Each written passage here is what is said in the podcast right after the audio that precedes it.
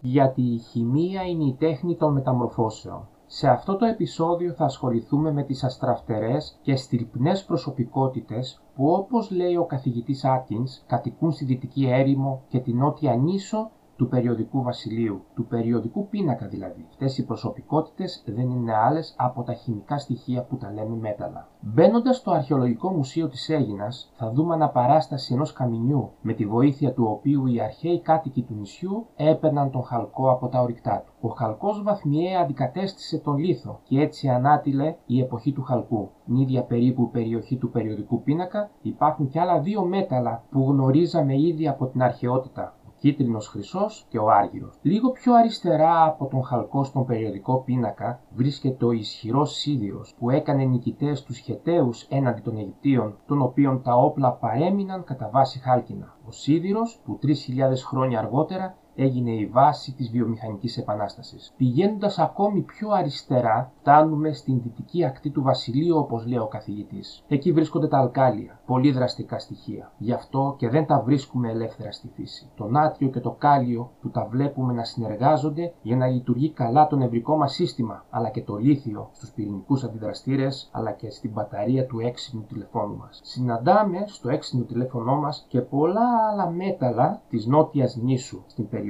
που βρίσκονται οι λανθανίδες. Τα μέταλλα λοιπόν είναι χημικά στοιχεία που έχουν την τάση να αποβάλουν ηλεκτρόνια και να μετατρέπονται σε θετικά ιόντα σε κατιόντα. Είναι δηλαδή ηλεκτροθετικά στοιχεία και μια ουσία που αποβάλλει ηλεκτρόνια λέμε ότι οξυδώνεται. Επομένως, τα μέταλλα οξυδώνονται. Είναι στοιχεία με μεγάλη σπουδαιότητα, τόσο για το φυσικό όσο και για το ανθρωπογενές περιβάλλον, για την επιστήμη και τα ανθρώπινα τεχνήματα. Στη θερμοκρασία περιβάλλοντος είναι στερεά, εκτός από τον υδράργυρο που είναι υγρός. Μια ασημένια λίμνη το κατά τα άλλα κακοτράχαλο οροπέδιο της Δυτικής Ερήμου λέει ο καθηγητής. Αργυρόλευκα και με μεταλλική λάμψη, εκτός από τον κόκκινο χαλκό και τον κίτρινο χρυσό έχουν γενικά μεγάλη πυκνότητα. Βέβαια τα αλκάλια είναι πολύ μαλακά και κόβονται με το μαχαίρι. Τίκονται σε υψηλές θερμοκρασίες και βράζουν σε ακόμη υψηλότερες. Με τα αλκάλια πάλι να έχουν χαμηλά σημεία τήξης, ενώ ο υδράργυρος είναι υγρός στη θερμοκρασία περιβάλλοντος. Επιτρέπουν στο ηλεκτρικό ρεύμα να περάσει από μέσα τους λόγω των ελεύθερων ηλεκτρονίων που διαθέτουν, ενώ έχουν και υψηλή θερμική αγωγημότητα. Τέλος, μπορούμε να κόψουμε σε λεπτά φύλλα ένα μέταλλο, είναι δηλαδή ελαττό, αλλά και να φτιάξουμε σύρματα, είναι δηλαδή όλκιμο. 313 πολύ λεπτά φύλλα χρυσού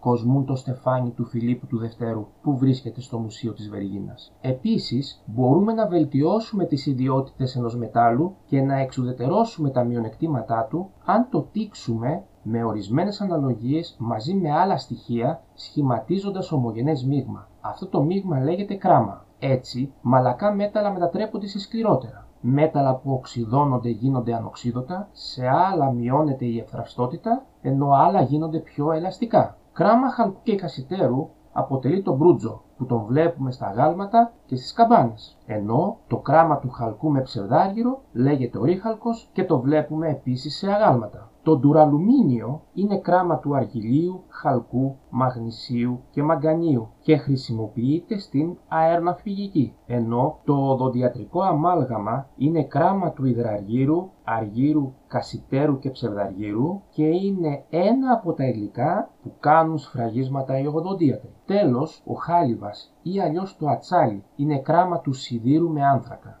Αν τώρα ο χάλιβας περιέχει στοιχεία όπως το κοβάλτιο, το νικέλιο, το βανάδιο και το μαγκάνιο, στοιχεία που είναι κοντά στον σίδηρο στον περιοδικό πίνακα, τότε σχηματίζονται ειδικοί χάλιβες με πολύ ενδιαφέρουσες ιδιότητες. Έτσι το χρώμιο καθιστά τον χάλιβα ανοξίδωτο, ενώ το νικέλιο ελαττό και όλκιμο. Στον χάλιβα οφείλεται σε μεγάλο βαθμό η μορφή της σύγχρονης κοινωνίας μας, αλλά η εκτεταμένη χρήση του επιβάρυνε σε μεγάλο βαθμό το περιβάλλον. Έγινε εντονότερο το φαινόμενο του θερμοκηπίου και πολλές περιοχές της γης βρίσκονται πλέον σε περιβαλλοντική κρίση.